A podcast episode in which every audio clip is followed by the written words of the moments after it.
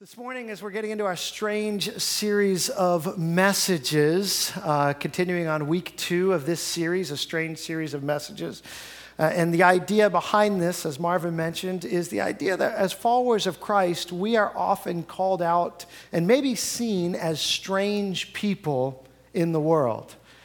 Maybe seen as different. When you probably feel this, if you're a follower of Jesus, that at times maybe someone looks at you, or maybe someone, you tell someone about the way you live, and they say, that's strange. Why do you do that? Why do you think that way? Why do you act that way? There's a strangeness about following Jesus. And last week we talked about being strange citizens in the world. And the fact that when we follow Jesus, it may cause us to hold views or care about things that people that don't follow Jesus may not care about as much. And it may cause us to not compromise on issues that people that don't follow Jesus may not think is a big deal. But we're called out to be strange citizens. You know, just to bring a little bit, backtrack a little bit on last week's message, one of the things we talked about was gambling and the effects on the poor. And so this past week, they voted on the casino bill, and many of you know the results of that. That's 60-40, the citizens that voted in the Commonwealth voted to have casinos in our state, in our Commonwealth, and that was the decision that was made. And so, you know, you say, well, Pastor Rick, you were, preaching last week about all the dangers of this. Is the world going to fall apart or whatever? That's not what I think. But what I do think, is now as the church, this is the society and the world that we live in. And so as strange people, we say, okay, this is the decision that was made. I don't think the world's going to end or the state's going to come to an end or anything like that. I do think there's going to be problems that'll come that if we didn't have them. And so as the church, we say we're committed to being there. We'll be committed to help. We'll be committed to loving people that may experience the negative consequences. We'll be committed to caring for families. And that's what we do, and that's who we are. That may be strange, but that's what we do, and that's who we are. And this morning, I want to continue in our strange series and talk about strange men. I realize it's not only men that are here this morning. I figured I might have a majority of men here this morning with many of the ladies on retreat, but I want to talk about strange men this morning. And in a few weeks, I'm going to talk about strange women, and so the men are going to be here for that, ladies, so fair is fair. But I'm going to talk about strange men. It's a strange topic. It's a strange title for a series or for a message, but I think God has called men out at times to be different, to be countercultural, to be unconventional in the world that we live in. Someone after last week's message gave me a quote that I wish I had before it, but I'll share it with you this morning. It's a quote by David Wells. David Wells says this: "Worldliness is what makes sin look normal in any age and righteousness seem odd." Worldliness is what makes sin look normal in any age and righteousness seem odd. And that's what we're talking about. That following Jesus in a world that's progressively and even more not following Jesus and going away from God in many ways is going to look odd. It's going to look strange. But that's the life that God calls us to.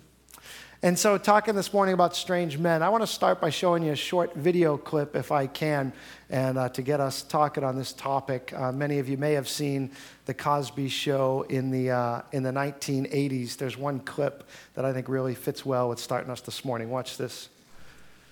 You are rough. No, I am not that rough, honey. Well, what are you? Well, the way I see it is, I'm like Old Yeller. You know that movie Old Yeller, where the dog protected the home? It's my job to protect the home, so I have to bark. Now, the boys come by the house, and I bark. Pretty soon, boys come by and they say, Old Yeller lives up there. And all I'm saying is that some good ones come by and some bad ones come by. That's who I am, Old Yeller. That's my job. Except at the end of that movie, they shot Old Yeller.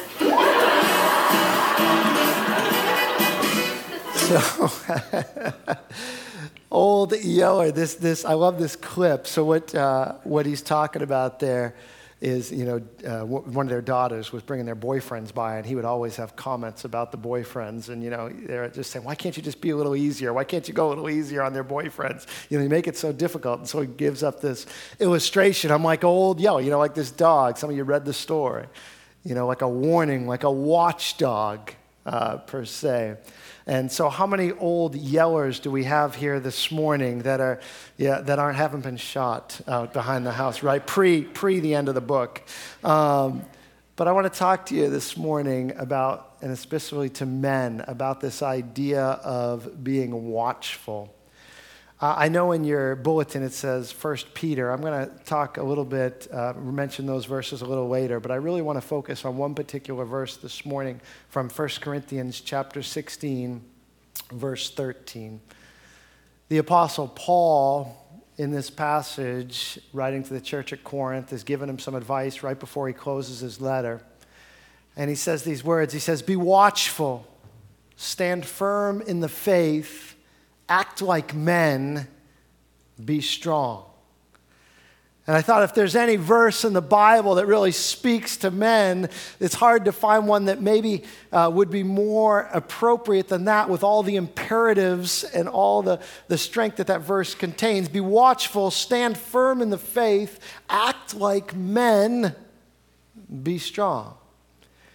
And I really want to key in just on those first two words of verse 13, this idea of be watchful.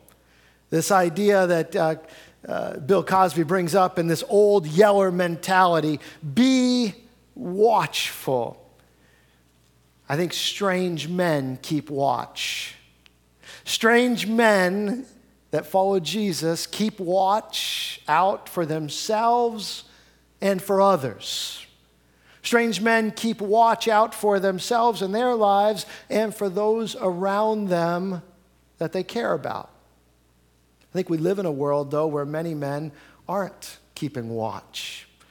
In fact, I think we live in a world, just to use one analogy, where many men don't even watch where they're going.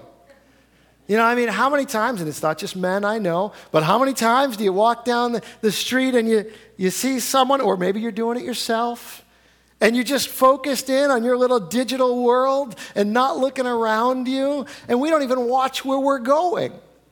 Or maybe you're driving your car and you look around you and you see the other person, you look in your rearview mirror and their eyes are down and you know exactly what they're doing.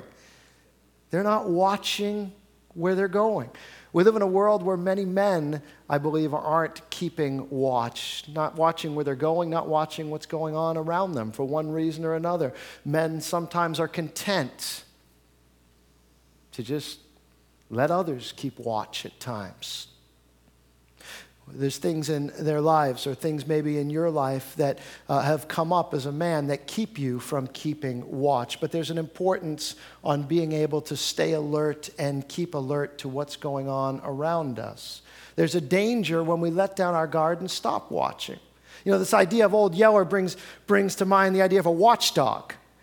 Right? And a watchdog has a very particular purpose, to watch out for danger, to watch out for those who might come and do harm. And if a watchdog doesn't do that, and you just stand there, the watchdog just stands there and lets the intruder walk by, then the watchdog's not very helpful. And I wonder if at times men, we don't have ourselves in a situation where we've stopped keeping watch. In the movies, sometimes, I don't know if this actually works, but I've seen it happen in the movies, so it must be true, is that, sometimes there'll be a watchdog and the criminals want to break into a house, so what do? Steak, right? I heard it, right? They throw the dog a piece of meat, and I don't know if that actually works. I hope it doesn't if you ever watch it, but that's what they do, right? They throw the dog a piece of meat, the dog's focused on the meat, and then they walk right by into the house. And I don't know if that actually works with a dog, but I think it works with people. I think it works with men at times. I wonder if at times we've been thrown something to distract us. We've been thrown something that takes us off course. We've been thrown something that takes us from our job of watching, and we are content with something that's been thrown our way, and it keeps us from keeping watch over ourselves and those around us. What's the piece of meat that somebody has thrown you that keeps you from keeping watch? I think that's what happens. I think sometimes men have come to a place where they have been willing to abdicate their role of watching. Sometimes men in our society, in our family, in our world get caught up in, hey, if I got my little thing that keeps me happy, then that's fine. I'll let someone else keep watch. Look, I'm all for sharing responsibilities. I think men and women have key roles in our society. I'm all for that. I'm all for women ministering and women being in work. And I think we can share responsibilities and all of that. But I do think one of the things that men are called to do that we cannot give up is this command to keep watch. Keep watch over yourself. Keep watch if you're married, over your spouse. If you have kids, keep watch over your family.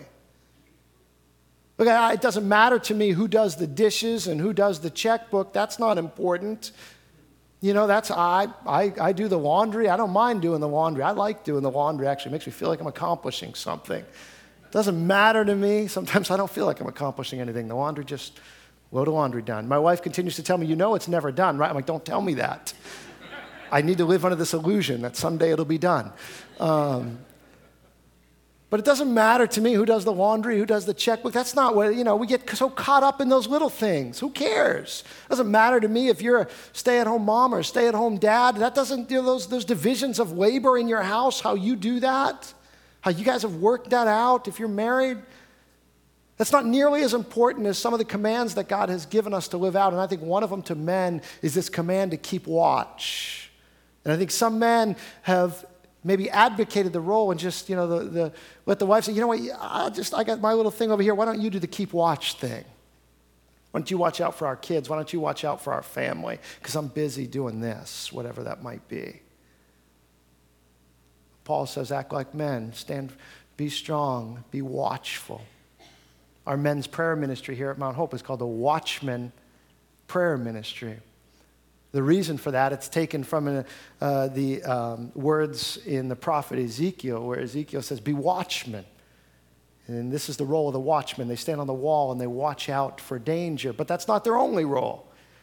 They don't just watch out for danger. They sound the alarm when danger is near. Kind of like Old Yeller. They got to sound that alarm when the danger's near. And this is what the Bible says in Ezekiel. You can look at it in chapter 22 if you want.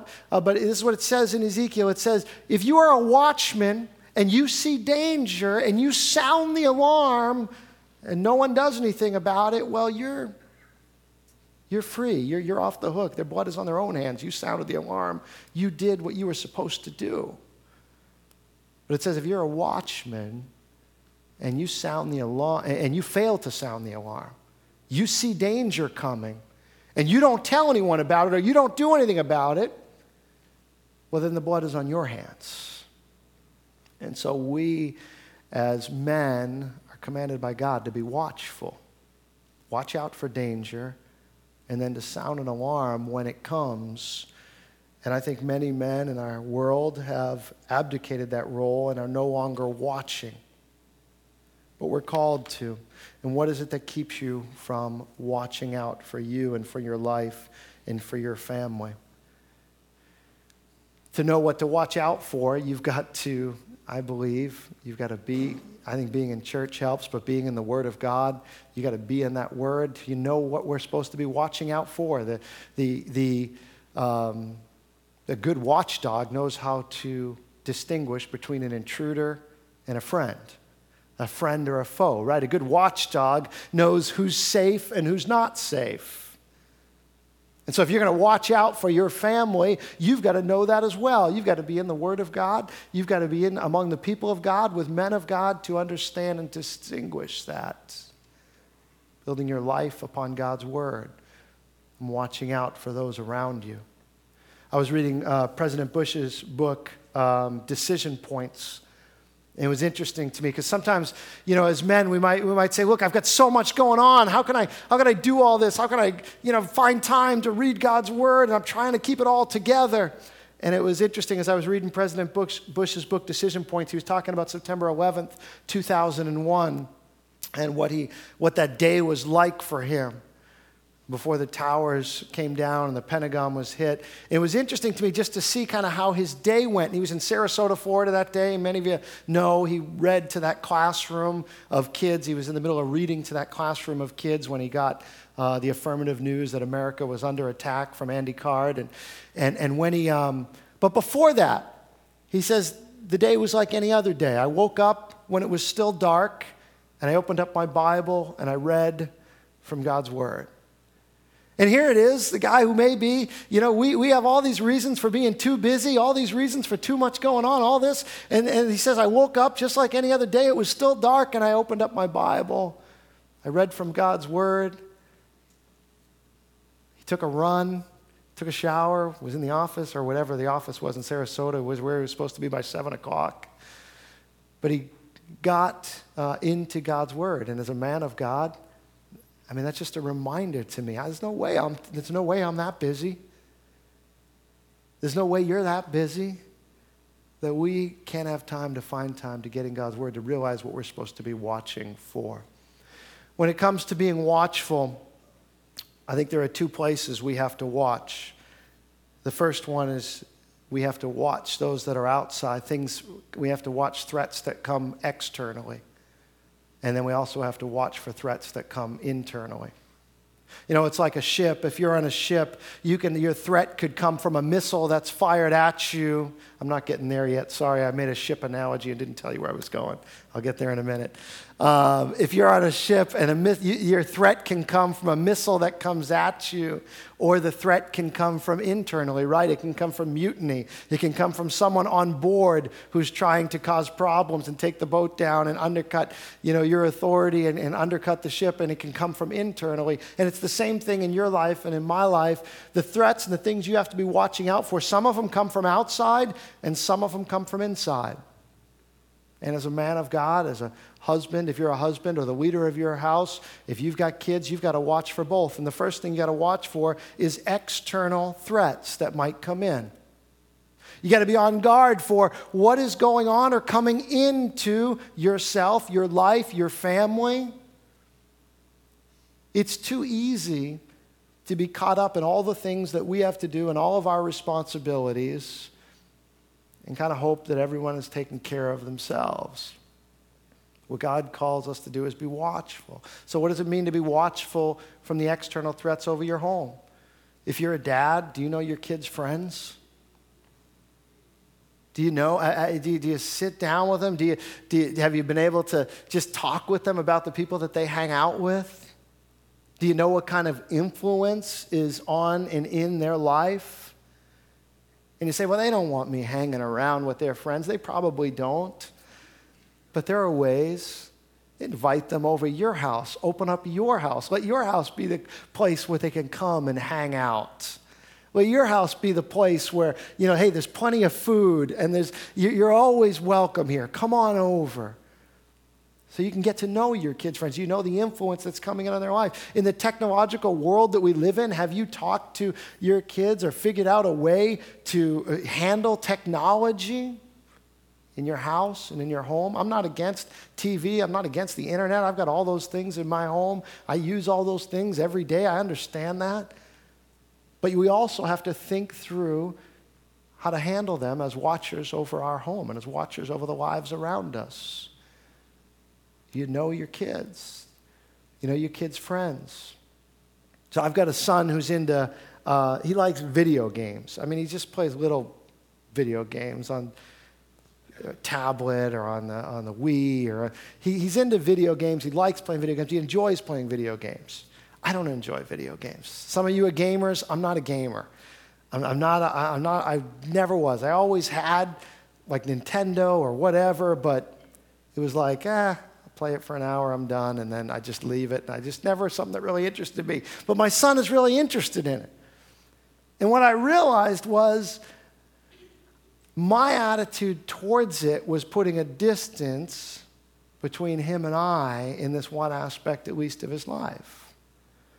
I could take it or leave it. In fact, I could really leave it and be like, oh, I could care less. You know, he might be telling me and explaining, hey, I did this, and I'm like, in my head, I'm going, I'm not listening. I'm not hearing. I don't even know what language you're talking. but something was important to him. And so I've started to try and sit down and say, okay, show me this game you're playing. How did you do that? What are you trying to do there? What are you trying to accomplish? What's going on there? You know, how do you play it? You know, I still don't play them with him. It's just not, I don't know. I don't think he wants me to play them with him. But I sit down beside him and I watch him play them. And I say, show me that thing you just did. And how did you do that? And how did you know to do that? And I take an interest in that because he takes an interest in it. And I don't want a distance to develop between it because I also want to know what kind of influence is coming in whatever game he might be playing. Or in our day and age, whatever ad might be popping up on the side of whatever game he's playing or whatever other thing is going on in the game that he's playing. I want to know. And to be able to help him understand and process things through a biblical worldview. You know, if there's help him think through things like that. Why would I say I would rather you not playing certain games? What is the reasoning for it? Help him think through it from a biblical worldview point of view. What am I watching out for? And bring him into that. So maybe your kids, maybe it's not video games, maybe it's something else, but it's easy sometimes as men to have our thing and say, well, this is our thing, that's his thing, this is my thing, that's her thing, this is my thing. But we put a distance up, and we may not be aware of the external threats that may be coming in to the life of people in our home. Sometimes they come in through a relationship or a friend. Sometimes they come in through a screen. Sometimes they come in through the internet. Sometimes we may not be aware of the external threats that are coming in. And then you got to be aware of external threats in your life, right? I believe the enemy and the devil, one of the reasons Paul tells us to be watchful is because the devil is looking to set you up.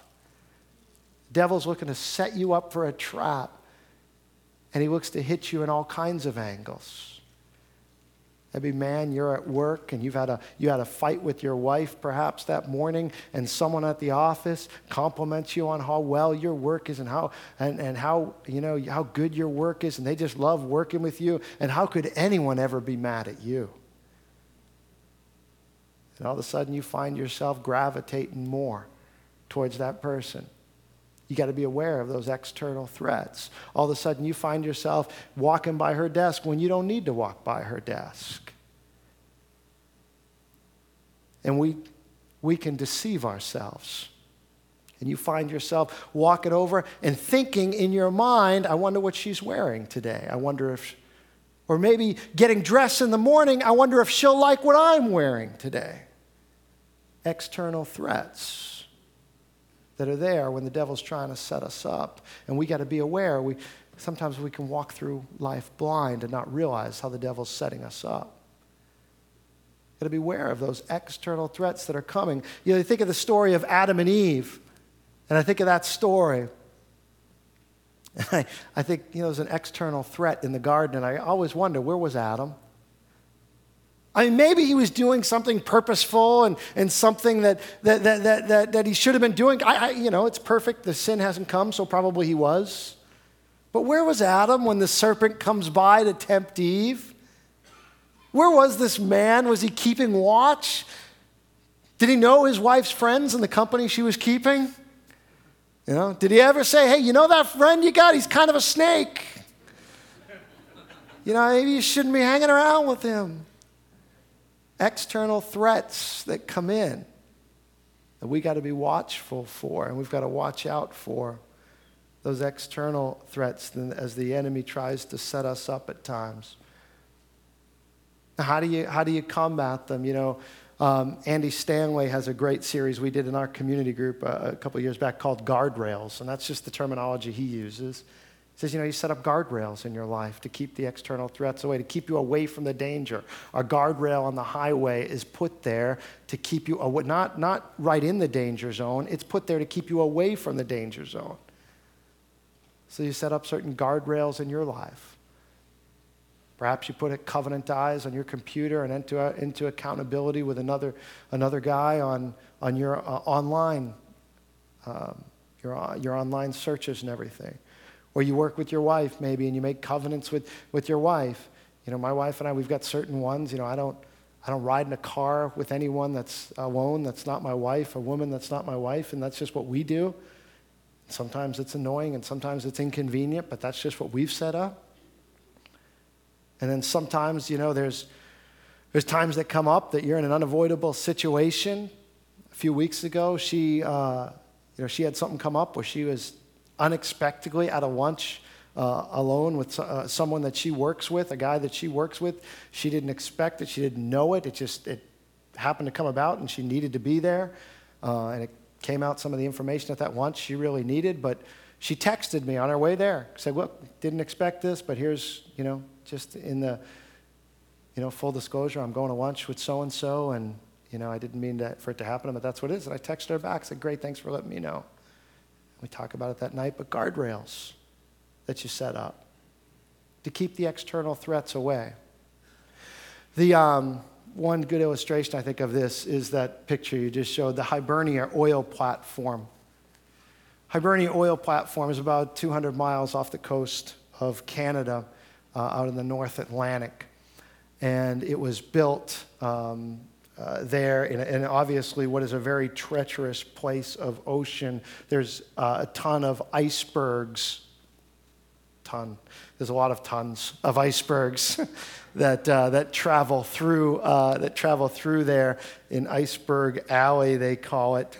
It's built in 265 feet of water, but it's built in a very particular way as they went very deep down to ground it and to lock it into the ground. But then also they tied all the posts together, and you can see these kind of points that jut out from all around the platform. And those were particularly designed for icebergs. There are 16 of them. And the designers of this have said that it can withstand a 1,000,000-pound iceberg hitting the platform, and the platform will survive. Not only that, the designers have said, actually, even if an iceberg as big as 6 million pounds hit it, it would be damaged, but it could be repaired. And so it was built to withstand all of that. But here's the interesting thing. The people that run Hibernia, this oil platform, keep a 45-kilometer watch all around the platform, all the time, every day. And so they're constantly watching all around the platform. And anytime an iceberg looks like it might even be coming close to the platform, they send a boat out or a series of boats out to divert it, to tug it away, to pull it away, to push it away, to make sure that an iceberg never even gets close to the platform. And if one happens to get by that seems to get close, they have hoses and powerful water hoses on the platform to divert the iceberg away from hitting the platform in any way that there's no chance that one would even hit it. And yet they designed it to withstand an iceberg that only comes along once every 500 years. And the 6 million pound version once every 10,000 years. And yet they won't let one even get near it. And I wonder if, as men of God, that we take the same vigilance over keeping watch over our lives and our families in that way, that yes, we might be able to withstand it in our family, or might be able to withstand it. People we care about might be able to withstand the impact of something, but why even let it get close? Why not keep it at a distance? Why not keep something that seems like an external threat far away? And so you might have things in your life and you say, well, that seems like overkill. You know, not riding in a car, maybe perhaps with someone of the opposite sex. Well, I mean, come on, what's going to happen? Probably nothing. Probably nothing. But why not? Why not just keep it away? Why not just keep the threat away? So there's external threats that we need to be aware of. But then there's also internal threats that I think we need to be careful of. Threats that come from inside. You not only need to watch out, you need to watch within. James says that when anyone is tempted, don't say you're tempted of God, because you're tempted when you're drawn away by your own lust and enticed. In other words, you're tempted from the things that are within you. It comes from inside of you. And so there's something inside of us that we need to watch out for as well. We need to watch out for what goes on inside of us as well, because inside of us all, there's a place of weakness that the enemy will try and exploit. And are you watching out for that? You as a man, do you know what your place of weakness is? Maybe it's lust, but maybe it's anger. Maybe it's pride. Maybe it's self-loathing. Maybe it's greed. Maybe it's gluttony. I don't know, what's your place of weakness? Maybe it's laziness, slothfulness. What is your place of weakness where the enemy can try and get you at from inside? It's a sneak attack. You don't always see it because it comes from inside. And yet Jesus said, out of the overflow of the heart, the mouth speaks. And so here's a good way to keep a gauge on what's going on inside of you, what's coming out of your mouth. If you hear a word that comes out of your mouth and you say, where did that come from? The answer is it came from your heart. You have a hurtful word for someone. You say, where did that come from? The real question is, what's going on in my heart that word would come out of my mouth? I say something that puts someone down but makes me look good. What's going on in my heart that would cause me to do that? I say a hurtful word just to kind of get back at someone or take a jab at someone. I say, what's going on in my heart? Because that's not what Jesus would do. What's going on in my heart that I might look at those images or pictures? What's going on in my heart that I sent that hurtful message? And so we have to be aware of what's going on inside of us. What's going on? Where are the places of vulnerability inside of you? Where do you need to keep watch over inside of you? What are the things that lead you down a road that is not a healthy road, not one that Jesus would want you on, that's going on inside of you? You know, sometimes that's the attack, and that's the avenue I think the enemy takes because we're not watching out for it. Happens in the life of pastors. Maybe we're most familiar with this a lot of times, right? Because a lot of times pastors or people in ministry, looks like everything's going great on the outside, and all of a sudden there's a moral failure or something goes on, and we say, where did that come from? I didn't see that happening, because we don't see. All we see is the outside, and we say, oh, they look safe from outside attacks, but not watching where the inside attack is coming from, and no one is watching over that area at times. There was an instance that's come up recently, a pastor that, not a moral failure, but it's a great example of how the enemy tries to run this kind of end-around sneak attack.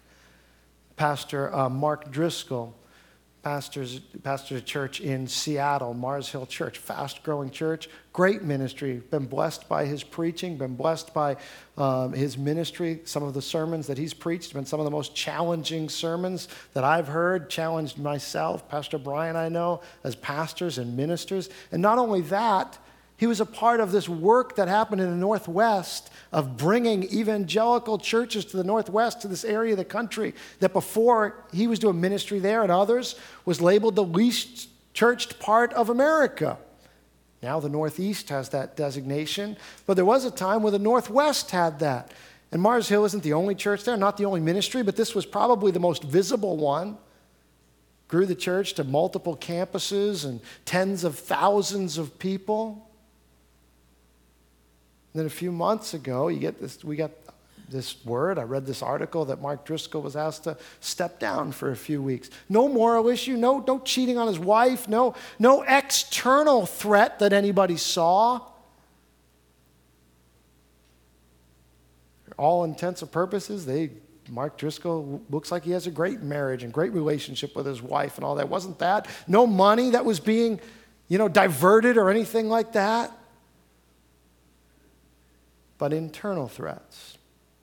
Just things came out with how he handled and dealt with his staff and with people, and there was a lot of people that he got left in his wake of hurting and not being a very loving shepherd, to put it one way.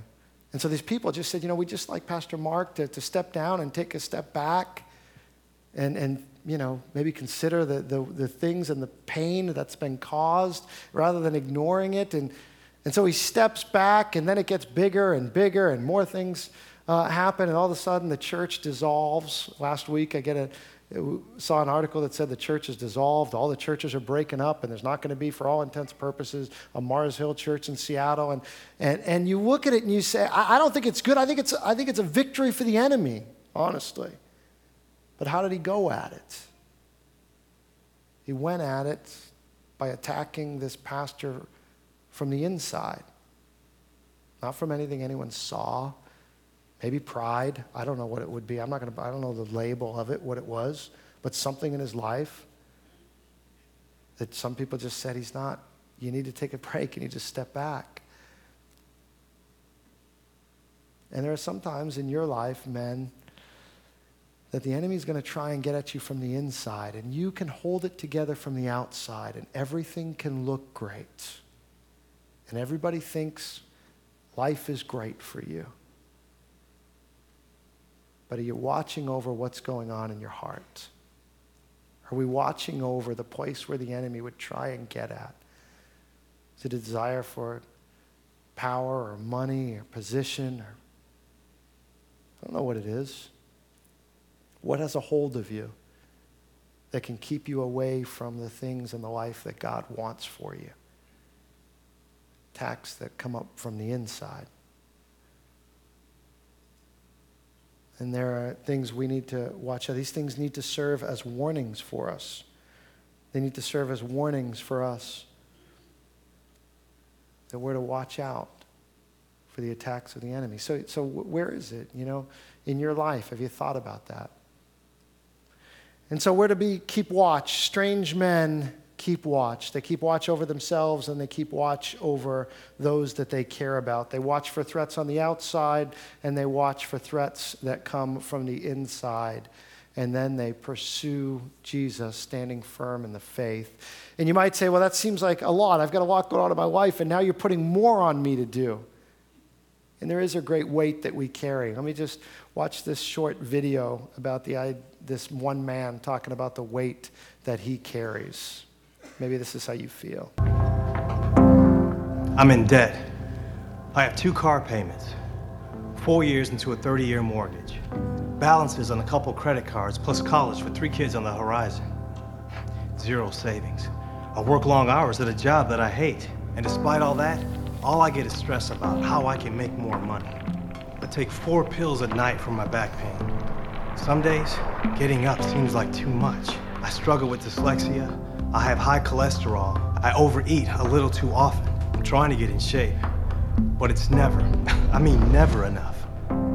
My dad died 5 years ago from cancer. I should have seen him more before he passed. Man, I miss him so much. Everyone expects me to be over it, but it's something that I still deal with daily. I haven't taken my wife on a date in 4 months. I practically forgot our anniversary. My kids need me when I get home, but it's late. I want to sleep. I spend my weekends at their functions, as if that's enough. All this, and I still resent my family, because I have...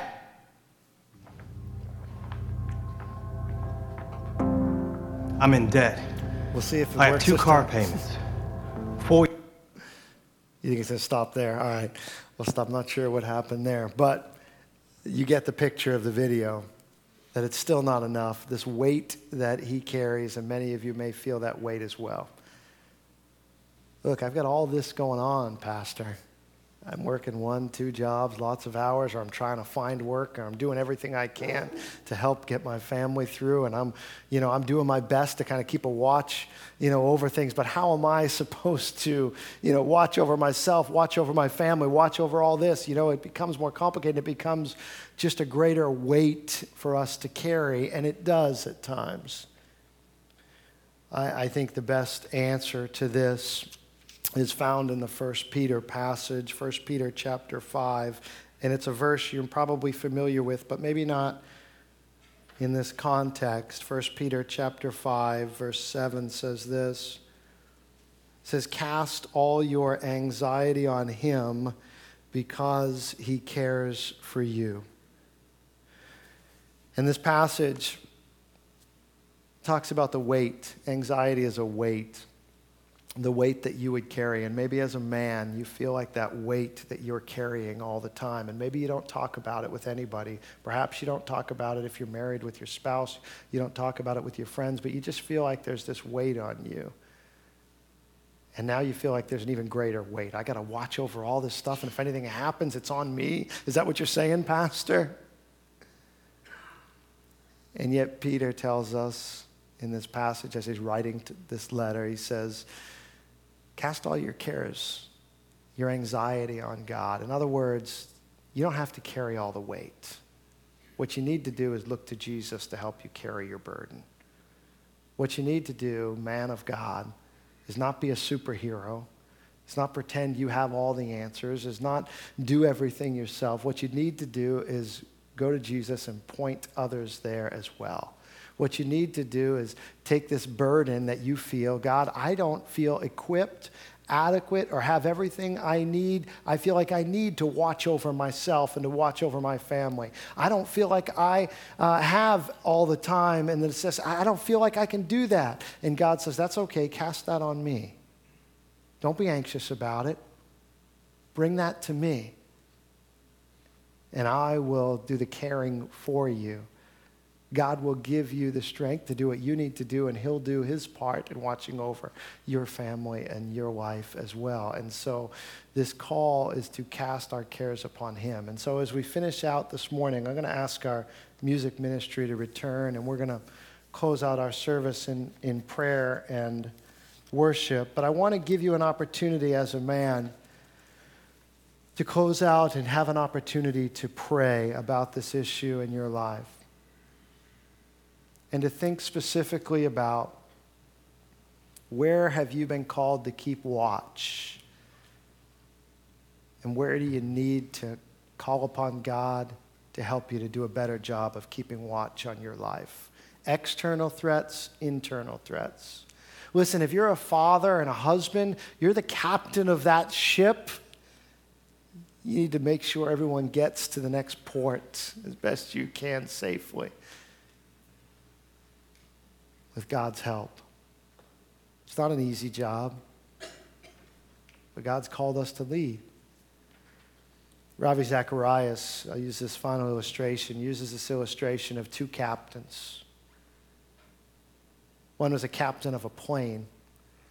It was a plane going from Dallas to Toronto, Canada, and while the plane was flying, a small fire broke out on the plane. The pilot had to keep calm on the plane and bring it in for a landing, and he was able to do that. He kept people calm on the plane as much as he could. He brought the plane in for a landing, and he brought it down, and when they got to the airstrip, they opened the door to get people out, and as soon as they opened the door to get people out, the oxygen rushed in and set the cabin ablaze. And some people died, a lot of people were hurt, but the captain and the crew, because of their work, they got people out.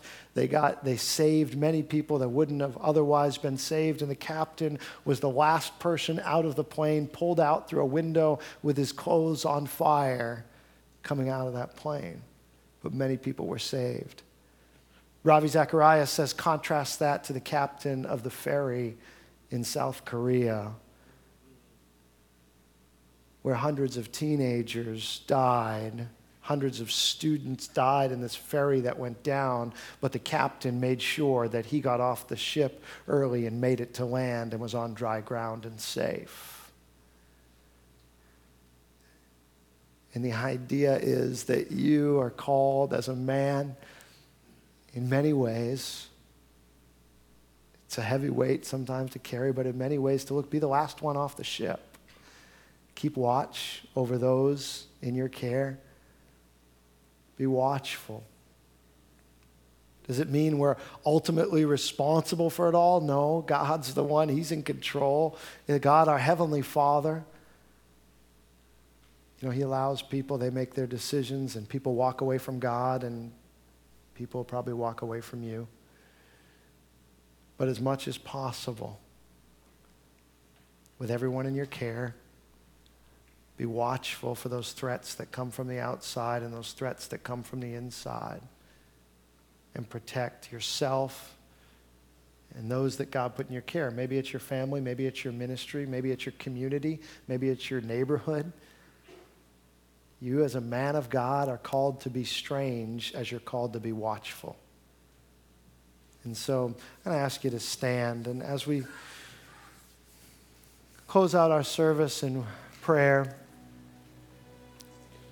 I want to just give an opportunity in the next 5 minutes. We're going to worship. But maybe you're here as a man and you would say, you know, I need to be more watchful over myself, or I need to be more watchful over my family. And in some ways, maybe I have abdicated that responsibility to someone else, or I've been ignoring it, or I just have not taken that responsibility up. And you want to this morning ask God to help you to do that. Ask God to give you the strength to do that, to be that one who keeps guard, who's alert, who sees the intruder coming, but then also does something about it, who's careful over what comes in to your life, what comes into your heart, and what comes into your family. And I believe God will give you the strength to do that. If God put you in that role, God created you in that role, God will give you all you need to live up to it and to live that out. God will show you. And that's what you need to ask for. God, show me. Open my eyes to the threats that are around me. Open my eyes to the threats that may be on me or my family, on my community. Open my eyes to help me to see that. And so we're going to worship. And as we do, I want to just open up these altars just for a couple minutes. And if you want to come and you want to kneel and ask God to help you to keep watch over the things that He's asked you to keep watch over, to cast that anxiety upon Him that you may feel, and just ask Him to lead you as a man of God in keeping watch over those things in your life. We'll open these altars up for a few minutes to do that and allow the Holy Spirit to minister to you. Let's worship as we do that this morning.